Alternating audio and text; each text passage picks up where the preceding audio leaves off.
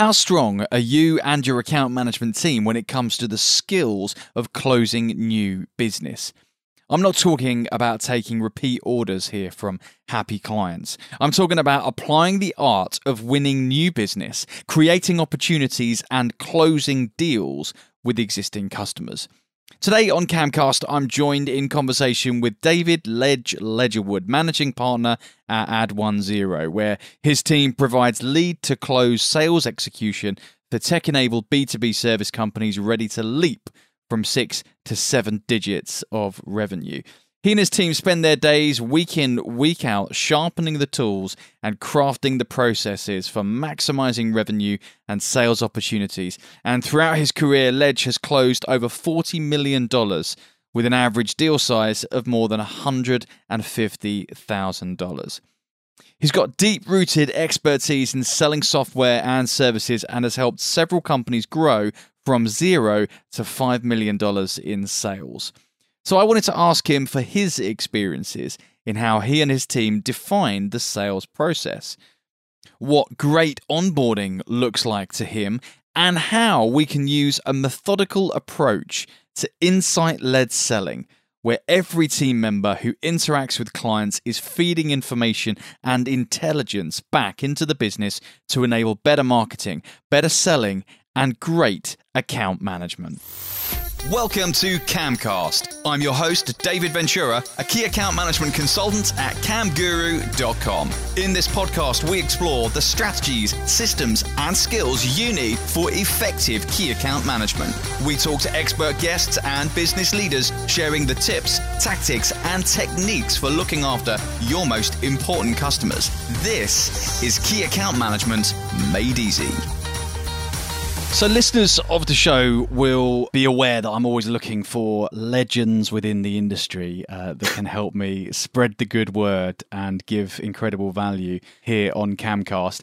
And when looking for a legend, I couldn't look further than someone whose name is Ledge. so, uh, David, take a seat by the window, you Ledge. Tell us a little bit about you and where you are in the world today, David. I am David Ledgerwood. I go by Ledge from my friends and in uh, in work. That is a three generation nickname for the family. So excellent brothers, uncles, fathers, grandfathers, the whole thing. So just keep picking it up. I reside in uh, split time between Nashville, Tennessee and Dallas, Texas. And I am managing partner and co-founder of Add1Zero. And the focus of our business is that we work with founders of uh, B2B services companies. So think of on the premium agency or professional services type of business. And uh, we help them build out a full revenue function and uh, take on all the sales calls so that they can grow and scale the business, the operator side.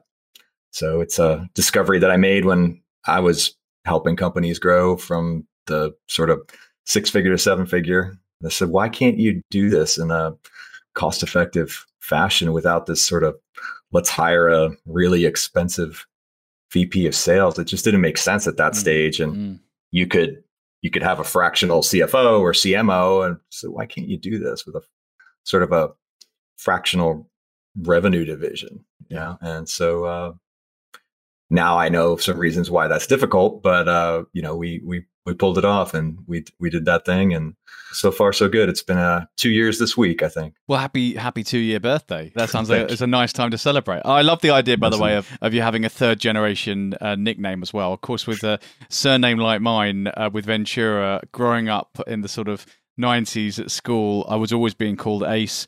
My right. kids my kids are too young for that in that I don't know that their friends will know the Ace Ventura films, so they they might avoid it. There. They might yeah. avoid it. Although there was talk, I think, in the press recently of there being a new sequel to the movie, so mm. that, that, that nickname may get uh, resurrected in our family. but hey, listen, we're not here to talk about surnames uh, today, Ledge. We're, we're, here to talk about sales, and and actually, I, I say that to say this: sales is is part and parcel of what we do here in key account management and what we talk about on KAMcast. And yet, in the world of key account management, sometimes mm. it can fall a little bit by the wayside because we spend so much time delighting our customers and working on those relationships and delivering great service that we often I suppose I was gonna, I was going to say sit back and let the orders roll in. It's, I'm simplifying it, and I'm being flippant by saying that. And yet, I think we can all admit that sometimes we perhaps could have been more intentional in creating and crafting the opportunity and making the sale rather than being a great account manager and taking the order. So I guess that that's why I wanted to talk to you today, really, all about sales and that sales element. And it, it feels, uh, I guess, natural to look at sales from a pipeline point of view and a sort of mm-hmm. lead through to close journey. We've all got different nuances and variations of what we might call those stages of the pipeline, sure. and we'll have different definitions and nuances of what we mean by stages of those pipeline. You know, what does a lead mean to you might mean something different to someone else. Uh, what's a prospect? What's a customer? What's a key account? All of those things have got personal definitions and nuances. Um, tell us yours, uh, Ledge. You know, g- give us a journey, I guess, first of all, of your sales pipeline, the stages that a, a lead or a suspect prospect might go through. First of all, I love that. Is is it a UK thing to say suspect? Because I think that's fantastic. I uh, never heard that, but I I, I want to do that. And my kids sit around and playing these games, video games that is Among Us now, and everything is yeah yeah yeah sus. I see. And yeah, I go, that's right. What is yeah. what is sus? You know, yeah.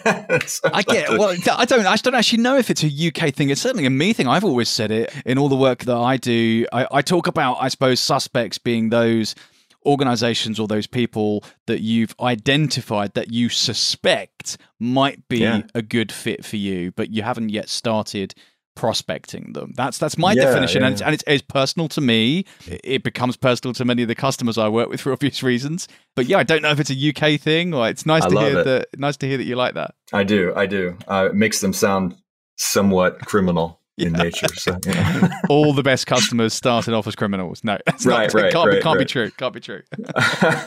so, how do I think about pipeline? Yeah, so our world does exist in you know sort of the initial sale realm, right? And and I do I do think about you know sort of the full revenue system or or engine where whether or not you know my particular team is is managing it, we do work very closely with the top of funnel, right? And there are different channels that go into top of funnel. I don't get I don't get particularly wound up about is something outbound, is something inbound, you know, what type of effort did we make there? I just think of, you know, like leads need to get into the the top of the funnel. My primary consideration, the world for us starts if if someone marketing and or otherwise can get a meeting to come in. So appointment focus funnel is the way right. that we we think about it. Um, we just you know operate from the standpoint that someone schedules an appointment based on some stimulus, and you know they're showing interest and some maybe some timeliness.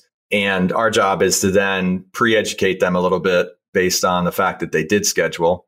So we do this thing we call a pre-call sequence, yeah, which uh, drips out several personalized emails to them that answer some of those key questions that might come up and take some of that appointment time. Mm. What you want to do is mm-hmm. is focus on the deal making and relationship building. And so mm-hmm. if I can mm-hmm. pre-answer some questions, that's a good thing to do. Then we work it from, you know, so the appointment happened and typically the primary way that that we think about the world is uh, you know, almost everybody should be qualified by the time they get to an appointment if we've done the funnel work properly. Uh, maybe a timing issue.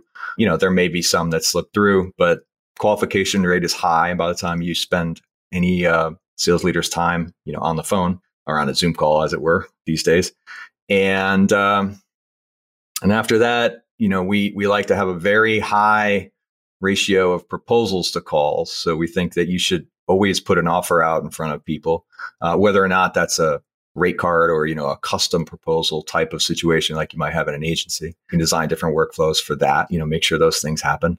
And then well-known follow-up procedures of calling texting email and ultimately you're trying to shoot for that verbal where you can send a contract. Our personal opinion is that you know contracts ought not to go to people unless there's you know a 90x percent chance that they're going to sign it. So yeah. uh, the call to close ratio is the metric that we try to keep careful uh, attention to. Yeah. You know, on our on our side, we hope that if you send out a contract, you know that it's it's going to get signed. So I, I see a lot of businesses that send out quotes and you know sort of things for e-signatures where it's a relatively low probability that that'll get signed. We we think that if you're going to send something out for a signature, that it should be uh, a real good chance that it's going to be signed there. So after that, then we have to do a high touch sort of operationalized version to hand off to customer success or account management or or what have you. And so that's that's that world where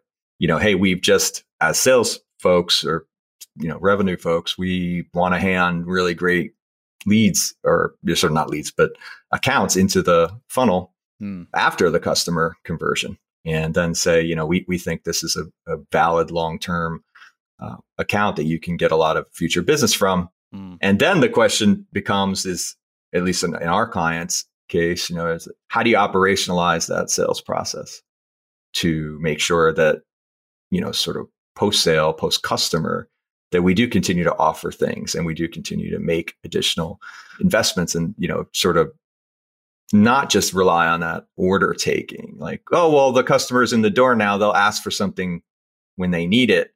Uh, I do believe that, you know, we have need to have clean lines to offer people things so that they always have a new idea, that you're always bringing value. And sure, it might turn into new business, but you you should work that way, not just not just execute on what you promised in your original SOW mm. uh, statement of work, right, or scope of work. Yeah, you should have that disposition that I want to grow this account. What I often find is that the account management function has uh, inherited some maybe bad habits from the from the SaaS world, and uh, they're all customer success people, so they want to make you know sort of that experience really great and we don't want to you know sort of we're afraid to sell mm, mm. where account managers that come out of the sales revenue side will mm. tend a little bit more to lean into you know try to grow the account but that said you know a lot of us i think there's a, a set of hats that get worn and a lot of us in sales would be miserable being account managers because we like to you know hunt and kill you know so to speak mm-hmm, mm-hmm. so i think the opportunity exists for an account management and customer success function to be paired with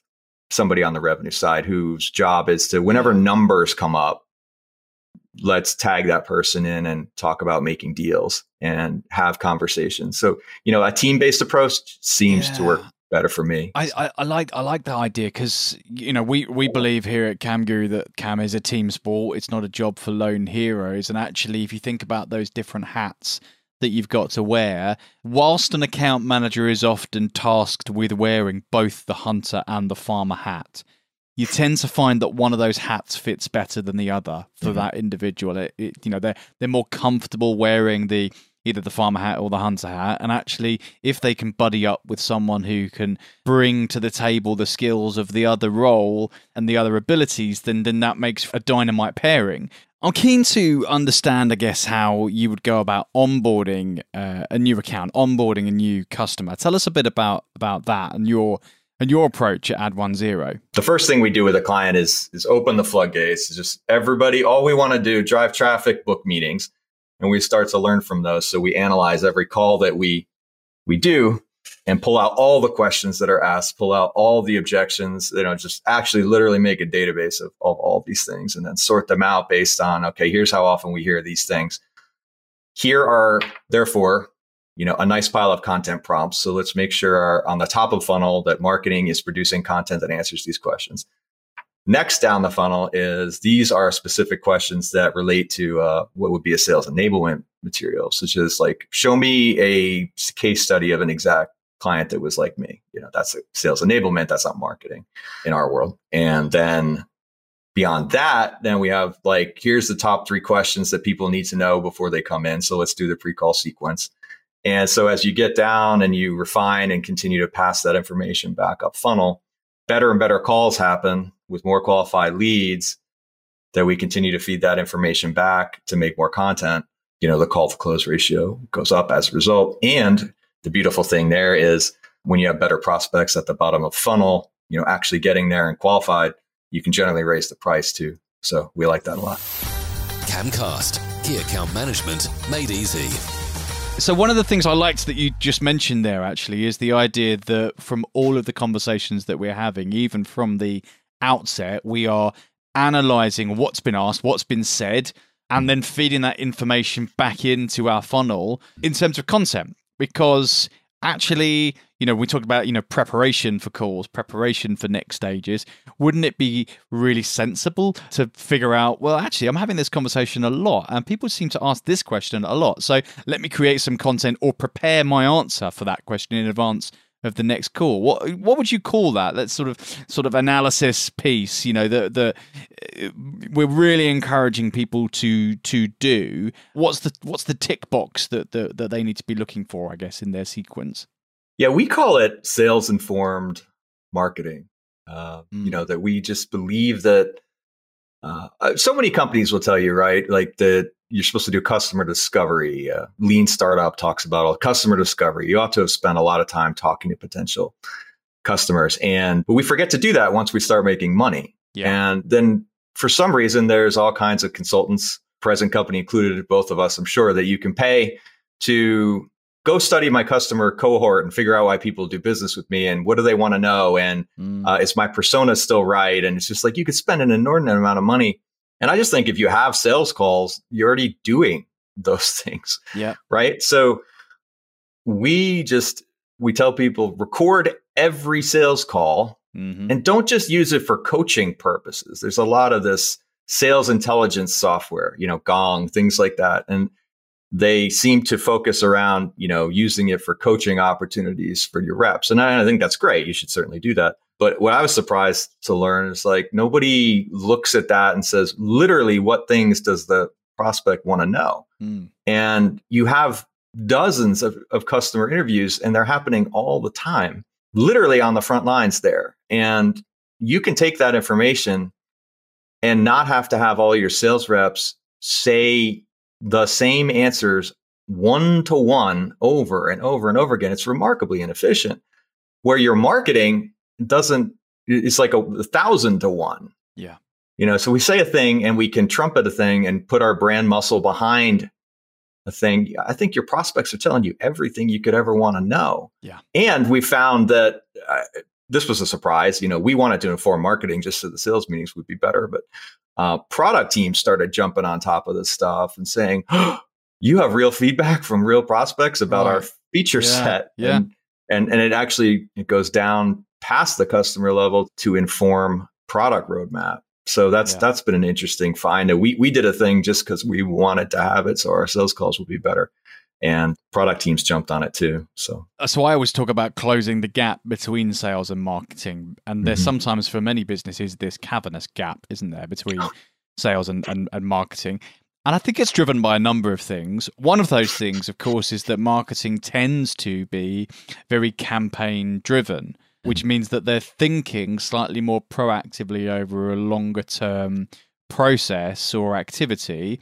And in sales, we can perhaps be a little bit more reactive, particularly with inbound inquiries and in, inbound leads, and a bit more day to day, week to week on what we're trying to achieve here in the now. So it's a kind of long term proactive patience versus short term reactive impatience sometimes can create that divide. So having a sales informed approach to to marketing and prospecting, I think, is where we can force, if you like, and I use the word force for the greater good you know the uh, in that you know we can really bring those two departments together for great outcomes and to be a, a little bit more intentional i guess in, uh, in, in our conversations and what we're doing rather than just reeling off the same spiel uh, that we that we normally reel off so I love that. Uh, you also mentioned about profiling because, of course, part of our marketing activity that feeds into the sales activity is about profiling who our key customers might be. We hmm. know who our key customers are today.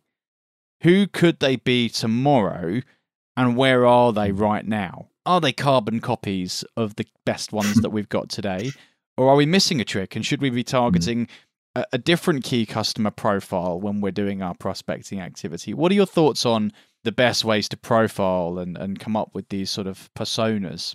Yeah, you know, I I try to do that as quick as possible. People who hire us uh, typically want to see, you know, hey, start closing deals as quickly as you can, and in order to learn things about, you know, the current profile, what we would do is just say, all right, snapshot your cohort of all people that have paid you in the last year and throw that in a spreadsheet really quick. And just say, all I want you to do is label the, the ones that you wish you could clone. You know, it's like if you could do business with somebody all day long and you wish you had uh, 10 more of them, mark those green. If there's somebody you don't mind collecting their money, but you know, they take it or leave it and just, you know, decent regular customer, mark that yellow. And if there's people that you say, good God, I will never sign a contract with somebody like that again, mark that red.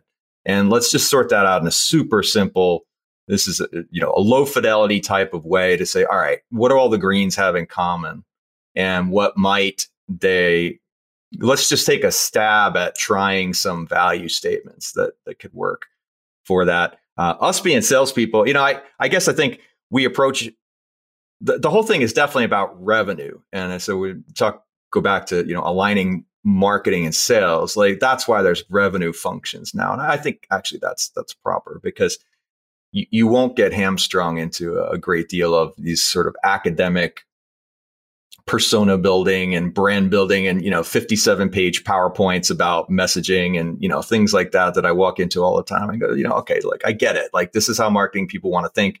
Salespeople want to think differently. But if we work together and say look the only focus is revenue growth here and can we material materially look at this set of activities that we're doing you know on the whiteboard without ever talking to a customer? And can we say that that's valuable to make more revenue, um, that's a few hops away for me. So I want everybody to be focused. And if we treat meetings as this, you know, sort of customer discovery mechanism, then we want to drive more meetings, right? Because that's the only thing that we should do at the beginning is figure out what people actually want from the real marketplace. So you go back and say, all right, you know, what is the only, why are we developing a marketing persona, you know, sort of VP of marketing, David, right? Like, I don't know. I am a little more concrete than that. So, not to, I get the point, but I also think that if you have any customers and people who are paying, you know, profile them. That's mm. the thing that, mm. that you want, right? Because you because you'll find as you said the, those those red ones there are the ones that aren't working for you which uh, you know and you and you can look at that again as, as, as a percentage. If you've got you know 70% of your current customers are red they're not working for you then then maybe there's a there's something to be looked at within the model there that you're you're just maybe not looking for or searching for or getting the right inquiries. But finding those the greens and the I, I think that's a really nice way of, of simplifying it and and, and mm-hmm. looking at it looking at it nicely and you know, for me, what's what's coming out at me there is this whole question of, you know, what can we learn from today's activity and today's conversations and today's customer base that can inform, shape, and develop the way that we interact with tomorrow's customer mm. base. You know, what can we learn from today that will shape the way we do business tomorrow? And I really like that idea of constantly being on the lookout for that for that learning.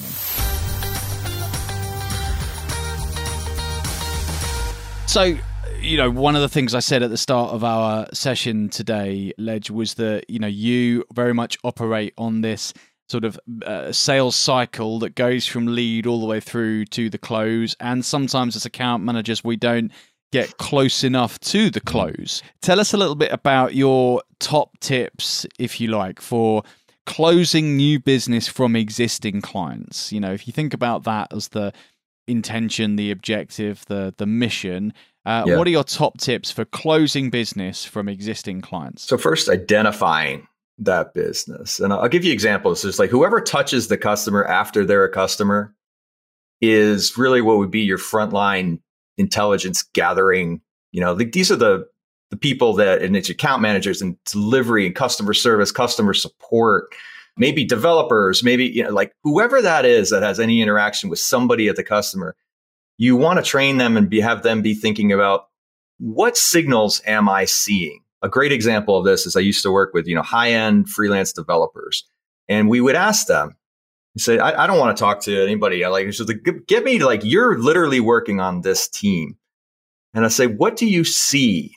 You know, and they didn't perceive that as a sales thing, but they might say, oh, this team is so disorganized. You know, like uh, we're, really need some focus on goals. And, and like in my sales head, that goes ding, ding, ding. I'm going to sell them a project manager or a scrum master. And so you can get ideas from and the signals for that there's a need from all the frontline people who actually are touching the client who often aren't thinking that way. You know, again, they're thinking about like, I want to give them a great experience so they stick around. That's good for not churning. It isn't good for growing. So we ought to work together as a cross functional team to come up with, hey, what do you see? And what if we offered them this? And that typically will be a long term type of thing and say, hey, David, when are you doing your next quarterly planning? We have a client like you that asked us to do some stuff and we're really thinking about expanding that offer. I'd love to tell you about it. It's low key. You know, I think this might add value for you.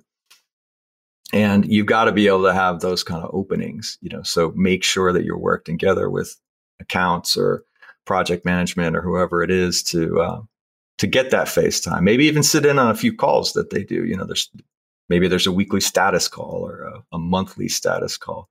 Just join it and, and listen and uh, don't let that relationship go if you're the person that needs to close that business. And then you've got to ask for business. You have to propose things. Did you know we also do this? And here's a place that that might be valuable to you. I noticed that you're getting extra value from this, this, and this. If we paired it with this service, I think that that would actually make a big difference and you'd see key ROI on it. Can I propose that to you? Mm. Just you got to ask, you know. That's that's all it is. I'd really like to work with you. I think this is interesting. I felt a good affinity in in our call. You know, is there how do we advance this? You know, I really want to do the next thing together. We could start small, we can start big. What do you want to do? And I don't see how you can ever get business without asking for it. That you're just waiting for people to. How many times do you just walk up to somebody and go, like, "I really want to give you money"?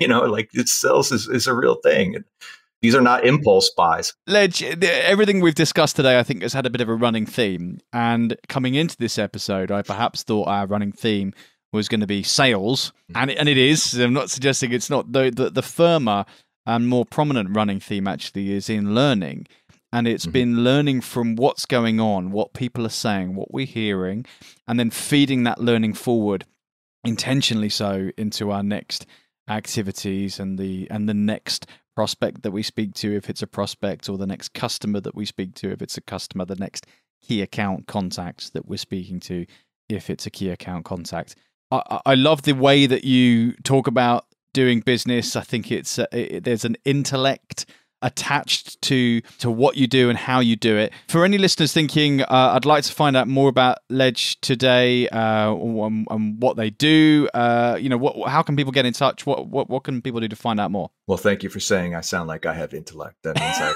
that means I've completely closed the deal on that one. So, Excellent. Uh, David Ledge Ledgerwood on LinkedIn. Post all kinds of content there. You can check me out on the Leaders of B2B podcast. I'm one of the hosts over there. And we talk to B2B executives and founders, all different lessons learned there. And uh, our business is Add1Zero, ADD, numeral one, Z E R O dot C O. If you're uh, an agency founder or a consulting founder, you know, somebody of that nature and you want to get out of the sales seat and scale your business, you know, those are the people that we build revenue functions for. Excellent. Well, there's a nice little, uh, nice little direct there to the website, and uh, do check out Ledge on LinkedIn uh, and via his website. Thank you so much for joining us today on KAMcast. It's been a pleasure chatting to you, David. Thank you so much. Appreciate it. KAMcast, key account management made easy. Time for some reflection, as always. How informed is your sales approach? Are you and your team acting as intelligence agents who are able to feed powerful insights into your sales approach to add higher levels of value to your key accounts and ultimately create more opportunities for account growth? For me, Ledger's approach clearly works well for him and his team, and I love the intentionality in his work. You'll have your own processes and ways of engaging with accounts and onboarding new customers, and it's always nice to hear how other people work and then decide if there's any great ideas, new or otherwise, that you could enhance your account management approach with. I wonder what you've heard that you liked. Or perhaps there's something that you disagree with. Do get in touch and let me know what you'd like to hear more of in future episodes of KAMcast. Like many of the episodes here on the show, learning is the running theme. And again, we have examples of closing the gap between sales and other departments. For me, this was all about intentional and intelligent selling, all with the main goal of winning more business from your most important customers.